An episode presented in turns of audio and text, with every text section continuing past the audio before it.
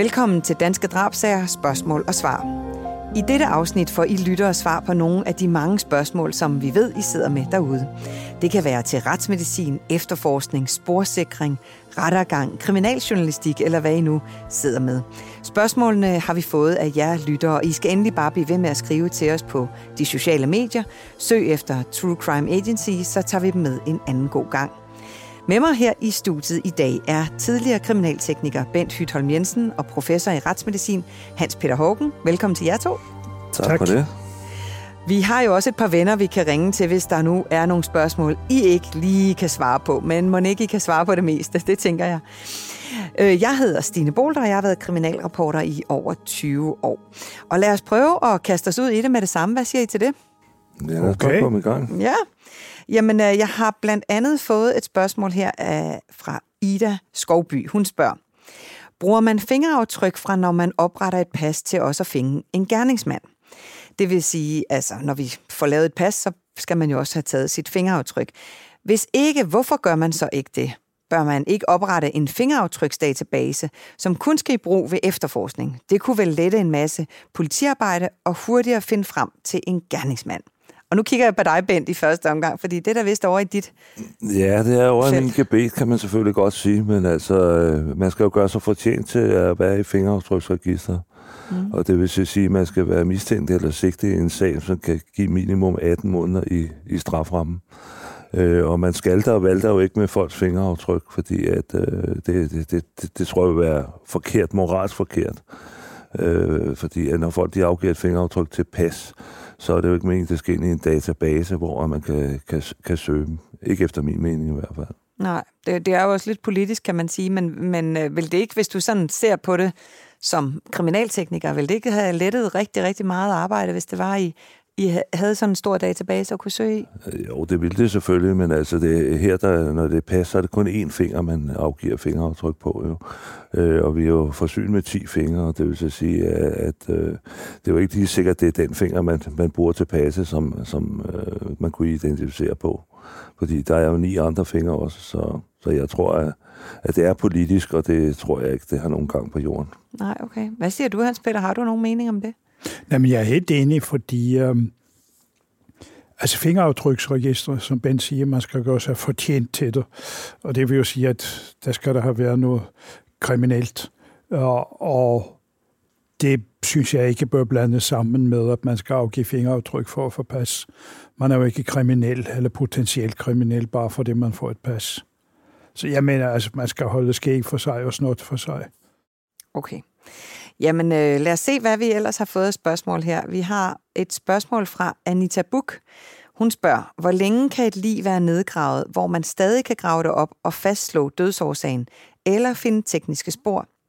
For eksempel, hvis man fandt øh, livet af den fireårige Heidi fra 1979, øh, det er en sag fra Kolding, vil man så kunne fastslå dødsårsag, eller vil det være så godt som umuligt? Hvad siger du, Hans Peter? Det kommer helt an på dødsårsagen. Jamen altså, hvis hun var blevet skudt igennem hovedet, bare for at sige noget, så ville man jo kunne se det efter 50 år, så længe man så har, har kranje.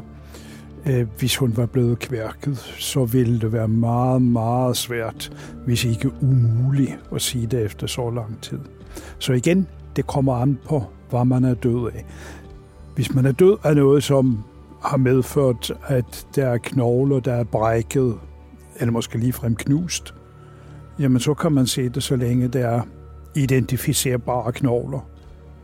Og det ved vi, det tager mange, mange, mange, rigtig mange år, før knogler bliver nedbrudt. Det mener, man har jo gravet skeletter op fra, fra, fra jernalderen, bronzealderen, oven i køb fundet nu fra stenalderen som stadigvæk ikke er helt nedbrudt. Mm. Og kan du give et eksempel på nogle sager, hvor du har fået et øh, skelet ind og skal prøve at give et bud på en dødsårsag? Jeg har, øh, jeg kan ikke umiddelbart komme i tanke om sager her, men det har det jo naturligvis været. Jeg har oplevet det i øh, et arbejde på Balkan, for eksempel, hvor der har været skeletter, der eller skeletterede personer, der er kommet ind. Og hvor det jo ikke har været nogen problem med at finde skudhuller, så længe det var i, i hovedet, eller skulderbladene, eller hoften, og også til dels i lårbanen og overarmsbanen, hvor man tydeligt kunne se mærker, altså skudhuller. Så er det jo ikke noget problem. Den her konkrete sag, hun taler om, som er fra Kolding i 1979, tror du, man vil kunne finde dødsårsagen på, på den pige, hvis hun blev fundet i dag? Mm, det tror jeg ville være meget svært igen, hvis der altså var nogle skader, som havde medført brud eller knusning af knogle, så ville man kunne se det. Men hvis ikke, så vil det være rigtig svært. Så et stik i hjertet, hvis man ikke har ramt et ribben, det, det vil man jo ikke kunne se? Det vil man overhovedet ikke kunne se. Men Hans Peter, det kommer vel også lidt an på, hvor, hvor, hvor medtaget sådan et lig er. Selvfølgelig noget fra 79 er selvfølgelig mere eller mindre væk, men... Altså, hvis det nu er fra 79, så, så vil det være knogler tilbage, men nok ikke ret meget mere. Men øh, hvor længe ligene holder sig i jorden, det kommer meget an på, hvad slags jord der er. Hvis der er fugtig jord, så vil de forsvinde hurtigere, end hvis der er tør jord. Hvis der er tør jord, så vil lige have tendens til at, at tørre ind. Og så vil det kunne holde sig i rigtig mange år. Hvis der er fugtigt, så går det hurtigere i forrådnelse og opløsning. Og så vil man have skelet eller skeletdele tilbage. Og hvad med jer, Benten, og I så øh, også skal prøve at sporsikre på sådan et opgravet liv? Hvad, hvad gør I så? Om, altså det foregår, altså når man finder sådan et opgravet liv, så foregår, foregår det jo sammen med retsmedicinerne, altså med en finstadsundersøgelse. Øh, og alt afhængig af, om, om det opgravet lige er iført beklædning og så Hvis nu det for eksempel er, har været brugt øh, kniv, altså et, et knivdrab, og vedkommende har beklædning på, så vil man typisk øh, måske afhængig af beklædningens øh, tilstand se, hvor stikhullerne de er. Facitlisten, den ligger jo sådan set i, i, i den afdøde, kan man så sige, men hvis vedkommende er fuldstændig gået i forrøjelse, så kan det jo være svært. Men så kan man måske ud fra beklædningen og andre effekter, der er fundet på stedet, måske øh, konkludere et eller andet om, øh, hvad dødsårsagen kunne være. Hvis det er skudsager eksempelvis, kunne man måske finde en projektil. Og hvis det er sket på stedet eller i nærheden, så vil man selvfølgelig afsøge området, så man kan finde nogle afskudt patronhylster eller andre effekter, selvom det er mange år siden, det, det er foregået selvfølgelig. Ja, og hvis det så er blevet skeletteret, og I finder et projektil, så kan det godt være, at man så lægger lidt to og to sammen, eller hvordan? Jo, men altså, så øh, vil det typisk blive afleveret inde i, i vores våbensektion, og der vil man selvfølgelig søge på det her projektil, og se, om man har nogen, der ligner. Øh, og når man afgiver et skud på et, skud, et, et, et, våben, jamen så afhængig af, så opstår der ty, typisk nogle mærker på, på projektilet, og så kan man prøve at se, om man har nogen i, i, i registret, der, der, der er tilsvarende. Jeg kan faktisk godt suppleres øh, ned fra Rwanda. Meget gerne. Øh, på et tidspunkt var jeg nede i Rwanda øh, i forbindelse med det her folkedrab. Det var så 12 år efter, man havde fundet øh, over 20 lig liggende nede i en brønd, der var tør. Øh, og der fik vi øh, de her lige op fra brønden der, og de blev så begravet, og så fandt man ud af, at der var en, der øh, arbejdede i Danmark, som så øh, havde været med til, til den her massakre dernede på det tidspunkt. Øh, og der skulle vi kigge på de her personer, som blev taget op ned fra brønden. Og nogle af dem var skeletteret på det nærmeste, og andre de så nogenlunde intakte ud i, øh, i betragtning af, at de har ligget dernede i 12 år. Men øh, der kom retsmediciner jo faktisk derned efterfølgende og konstaterede, at øh, på de her knogler, at der var, at, der var både øh, skudskader, og så var der skader efter machetter, altså øh, hvor de simpelthen var blevet hakket ihjel. Ja, hvad hedder det? Vi har fået et spørgsmål her fra en anonym lytter, der spørger, hvad er en kriminalteknikers rolle under en obduktion? Så det er jo lidt til jer begge to, men vi kan jo starte med dig, Bent. Jamen altså, kriminalteknikernes opgave øh, ved en obduktion, det er at være retsmedicinerens forlængede arm, kan man sige. Øh, allerede ude på findestedet, der har man jo et samarbejde med retsmedicinerne, og der finder man ud af, om der er nogle uopsættelige spor, der skal sikres derude, allerede ude på findestedet, eller om man skal øh, bringe øh, den afdøde ind på, på Retsmedicinsk Institut. Øh, og så gennemgår man simpelthen, øh, om der er nogle spor, der skal sikres, inden man afklæder øh, vedkommende. Og hvis der er det, så sikrer teknikerne de ting, der er i samarbejde med retsmedicinerne. Og så efterfølgende, så øh, kigger man på det nøgne lige og fotograferer det og dokumenterer alle de skader, og så efterfølgende er det egentlig retsmedicinerne, der fortæller, hvilke fotos han gerne vil have, som bliver brugt øh, i forbindelse med obduktionserklæringen efterfølgende. Hvad er det for nogle spor, man, man sikrer på, inden man begynder at lave obduktionen? Hvad er det for nogle spor, man så sikrer? Ja, det kunne være aftørringer, eksempelvis i sædelig-sager, altså, eller hvor man formoder, at der er tale om et seksuelt drab. Øh, så kan man lave aftørringer for at se, om man kan finde spor efter gerningsmanden. Ja, noget DNA, ja. ja. Øh, og så, så nævnte Bent det her med at fotografere, og det er altså utrolig vigtigt, det arbejde for os efter obduktionen også, fordi vi skal udarbejde en billedmappe, som øh, kan bruges i retten, hvis det nu bliver en retssag, hvor det jo tit bliver, når der er i forbindelse med, med, med drabsager, hvor vi skal øh, kunne vise typiske fund fra obduktionen. Og der er altså kvaliteten af de fotos, der taget, den er overordentlig vigtig. Og der er det jo altså det med, rets, øh, med kriminalteknikerne, de er vant til det her. De er vant til at tage fotos, og de har godt udstyr. Og det er altså en stor hjælp for os, når vi så ser på det bagefter, for det så kan vi tydeligt se, hvad det er, vi, vi, vi vil vise øh, øh, under den efterfølgende retssag. Ja, fordi både den ene og den anden af jer, I har jo oplevet at blive indkaldt i retten og skal forklare noget, så er det måske nemmere at vise. Masser af gange. Ja. Og så siger man så, prøv at se det billede her, det illustrerer det godt, eller hvad? Ja, nej, det er ikke sådan, at vi siger, prøv at se det her billede, fordi mm. altså rejsmedicinerne, vi bruger meget tit plancher, for eksempel, hvor der er markeret, hvor der er skader. Det går ikke så ondt at se på. Øh, en del af obduktionsbillederne kan være ganske hæftige, hvis for eksempel juryen skal sidde og se på dem. Men de viser godt, hvad det drejer sig om. Og det vil typisk være, som regel er det anklageren, som gerne vil, at man skal se nogle bestemte billeder, og så spørger anklageren ind til det billede, og så skal retsmedicineren forklare, hvad det forestiller. Mm. Jeg ved også, at du har øh, ofte haft en, øh, en dukke med i retten. Ja. Vi har en, øh, en, en dukke, som er lavet af skumgummi med et ståltråd skelet. Og den har, har vi købt i USA, og der hedder det Victim Person. Og den har vi så omdøbt til Victor Persson. og han kan vi stikke syltynde, lange nåle i for at vise for eksempel skud, vise hvor det går ind og hvor det går ud. Og vi kan også bruge det til knivstiksag, hvor vi stikker den ind, den vej kniven gik og så kan man jo tage billeder af det, og det kan man også vise i retten. Eller vi kan tage Victor, som jo er høj som et, øh, et, et voksent menneske, men jo kun vejer et kilo, øh, er jo nem at tage med og vise ind i retten.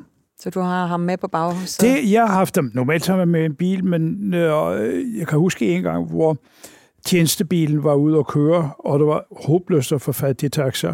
Og så tog jeg og satte ham på bagagebæren på min cykel, og lige satte ham fast med en elastik med, med to kroge i, og så igennem byen og ind til Østrelandsret. Der var der altså en del fodgængere, som stansede og pegede af ham der, den skøre fyr, som kom cyklende med en stor dukke bag på bagagebæren. Ja, men det var vigtigt at få med ind i ja, ja. ja.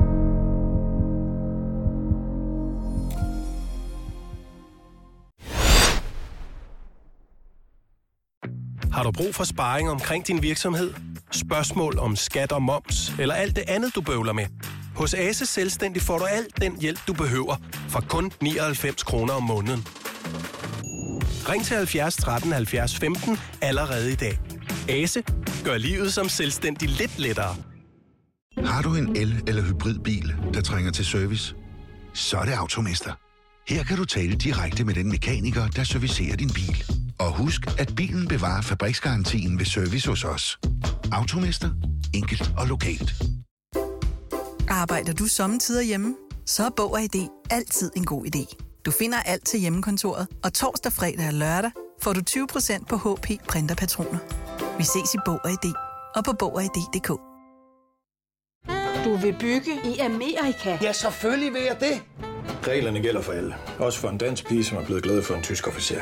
Udbrændt til kunstner. Det er jo sådan, direktør Conradsen, han ser på mig. Jeg har altid set frem til min sommer. Gense alle dem, jeg kender. Badehotellet den sidste sæson. Stream nu på TV2 Play.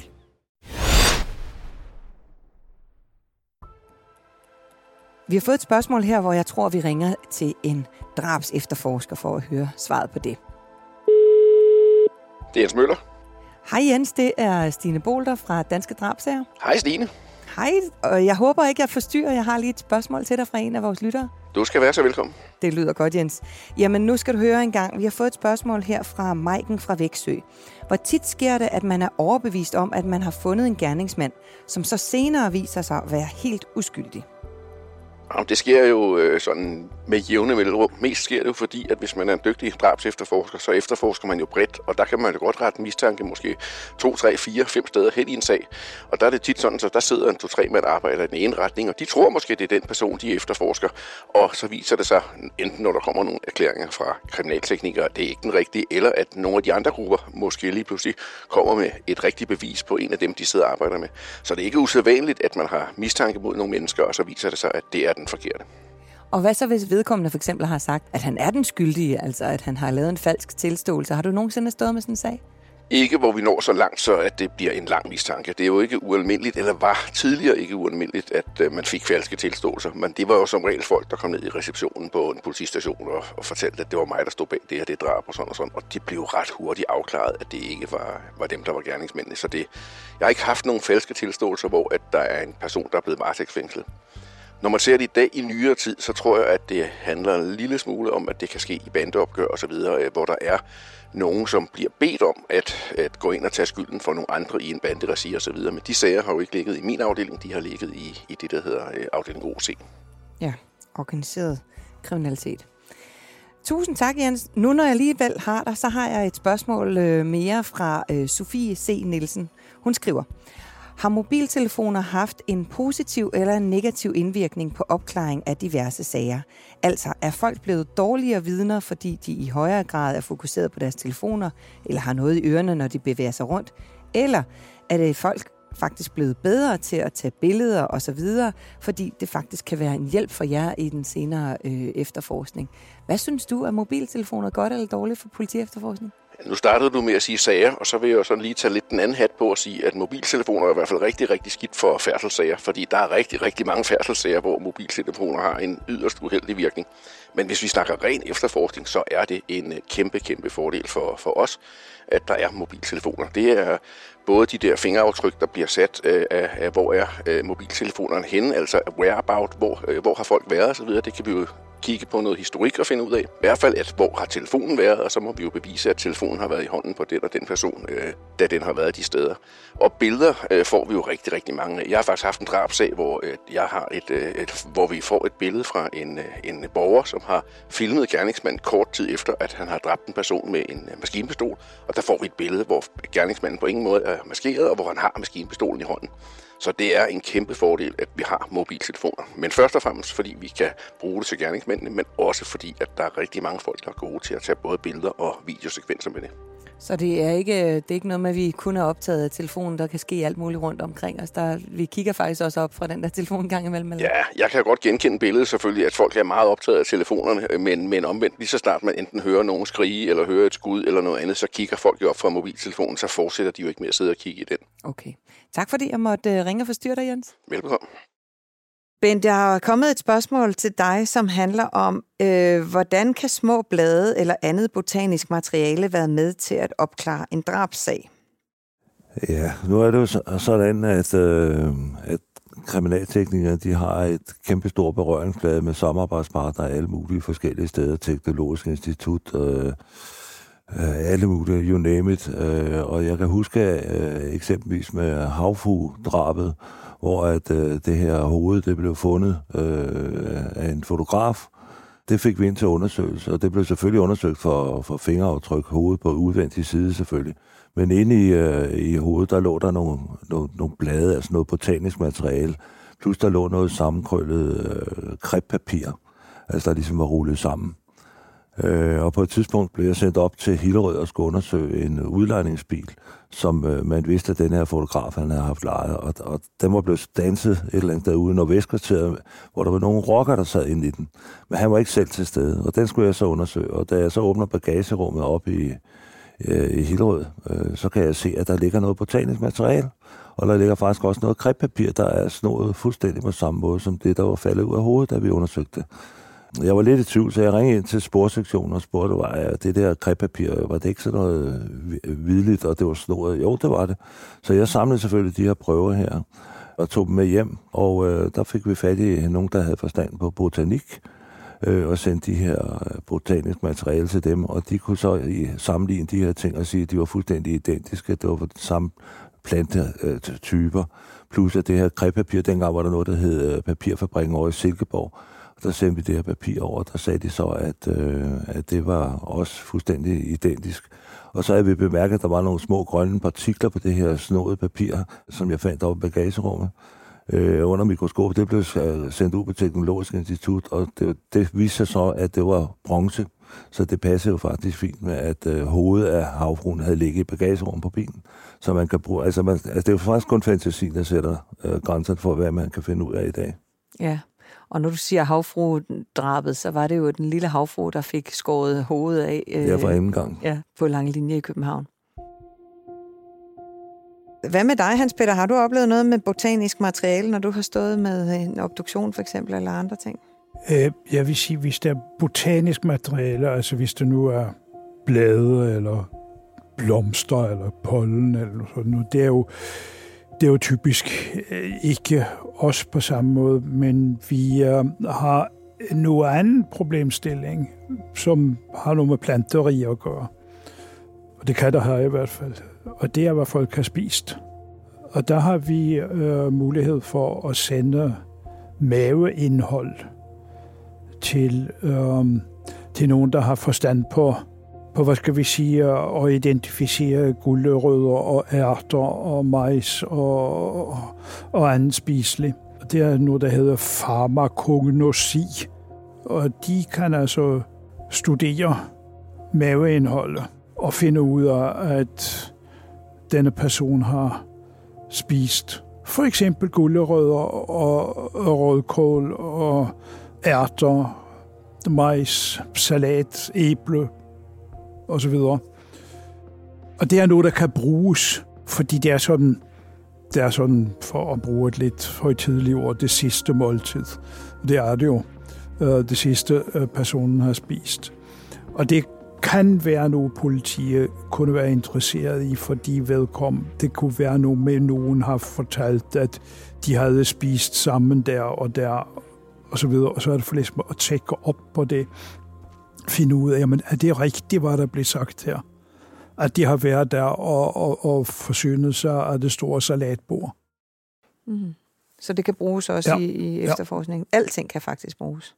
Jeg har meget svært ved at finde ud af, hvad der ikke kunne bruges i efterforskning. Det passer faktisk meget godt med, at der er en anden lytter, der spørger, har I aldrig været ude for et gerningssted, hvor der ingen spor var at finde? Og det er jo princippet, tror jeg, umiddelbart til dig, Beth Hytholm, men, men hvad, øh, altså, har I nogensinde oplevet, at, at øh, nu snakker vi om, at alt kan bruges, men at, der, at man har været et sted, hvor der simpelthen ikke er et eneste spor? der skal jeg da godt nok tænke mig godt og grundigt om, fordi at øh, normalt så siger man jo altid, at gerningsmanden den, han efterlader et spor. Mm. Men øh, der er gerningssteder, der er svære, kan man sige. Øh, men for det meste i hvert fald, øh, langt det meste, så finder man jo et eller andet. Altså, øh, folk de kan afsætte fingeraftryk, de kan afsætte DNA.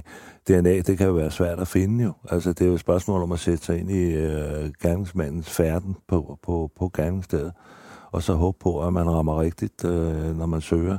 Og mange gange, når man er ude på gerningsstederne, jamen fotodokumenterer i første omgang, og så lægger man en strategi på, hvordan og hvordan skal vi undersøge det her. Øh, og vi har jo en lang række eksperter, som man kan tilkalde, hvis det kniber lidt med at finde noget. Øh, eksempelvis fingeraftryksfolk, som så kommer ud på stedet øh, og, og hjælper til for at se, om, om der, der, der dog ikke skulle være et eller andet. DNA'er øh, i form af blod og spyt og sperma og så videre, så der er forskellige måder, eller der er meget lede efter, kan man sige, afhængig af hvilken type sag, der er tale om. Men øh, helt, helt uden spor, det kan jeg ikke huske. Du plejer også at sige, at øh, gerningsmanden er jo næppe kommet flyvende ind. Nej, det kan, gerningsmanden kommer ikke flyvende ind, og han flyver heller ikke ud igen, så på en eller anden måde skal, skal vedkommende jo komme ind på gerningsstedet og, og forøve den øh, handling, som det nu drejer sig om, og så forlade gerningsstedet igen. Men øh, det kan være svært at finde sporene. Det kan det. Jamen, det var, hvad vi kunne nå af spørgsmål i denne omgang. I derude er velkommen til at skrive ind med flere af jeres gode spørgsmål til vores fagfolk. I kan finde os på de sociale medier. Søg efter True Crime Agency. Tak til jer to, Hans Peter Hågen og Bent Hytholm Jensen. Selv tak, det er en fornøjelse. Det var det i hvert fald. Musik er af potmusik.dk, klippet af Rasmus Svinger og produceret af Bauer Media og True Crime Agency. Mit navn er Stine Bolter. Tak fordi du lyttede med.